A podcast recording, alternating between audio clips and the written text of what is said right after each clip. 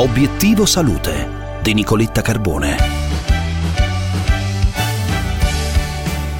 La variante inglese corre veloce, in Italia il 18 marzo scorso la prevalenza della variante del virus SARS-CoV-2 era dell'86,7% con valori oscillanti tra le singole regioni tra il 63,3% e il 100%. Per quella brasiliana la prevalenza era invece del 4%. Questi sono i dati che arrivano dalla nuova indagine rapida condotta dall'Istituto Superiore di Sanità e dal Ministero della Salute insieme ai laboratori regionali e alla Fondazione Bruno Kessler e che commentiamo oggi Obiettivo Salute col professor Massimo Ciccozzi, responsabile dell'unità di statistica medica ed epidemiologia della Facoltà di Medicina e Chirurgia dell'Università Campus Biomedico di Roma. Professore, buongiorno.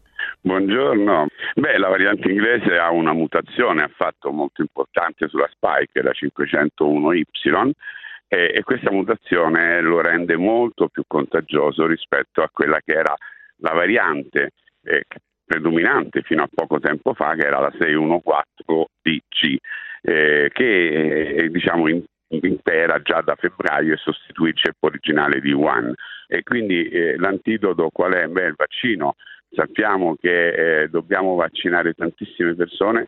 Per assurdo, eh, sarebbe anche bene che questa variante inglese fosse quella prevalente eh, in Italia e in Europa, perché noi sappiamo per certo che tutti i vaccini contro la variante inglese sono efficaci oltre il 90%, e mentre sappiamo che l'efficacia la perdono un pochino sulla variante brasiliana e sudafricana. Eh, professor Ciccozzi, lei è uno dei due coordinatori dello studio eh, che state conducendo al campus biomedico sui cani Scova Covid, ci racconta? Noi stiamo facendo questo esperimento qui al campus perché crediamo molto eh, diciamo nella eh, riuscita, se fosse, e nell'applicazione, se tutto va secondo quello che stiamo progettando, per esempio applicazione che si può avere nei grandi eventi, nei grandi concerti, nello stadio, eh, nei teatri, perché loro con eh, l'odore eh, diciamo, riescono a distinguere se una persona ha il Covid o no.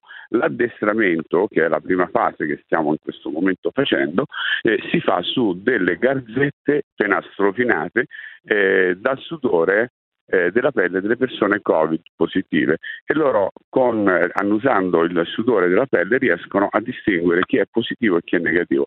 Pensate per esempio all'utilizzo che si ha come screening. Noi sappiamo che eh, normalmente un test antigenico rapido ci mette dai 15 ai 20 minuti, bene, un cane riesce a distinguere un probabile Covid positivo in, dai 10 ai 30 secondi in termini di sensibilità del test.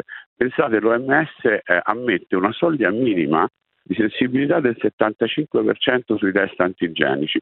Noi qui partiamo già dal 77-80% come soglia minima arrivando al 94 98% di affidabilità.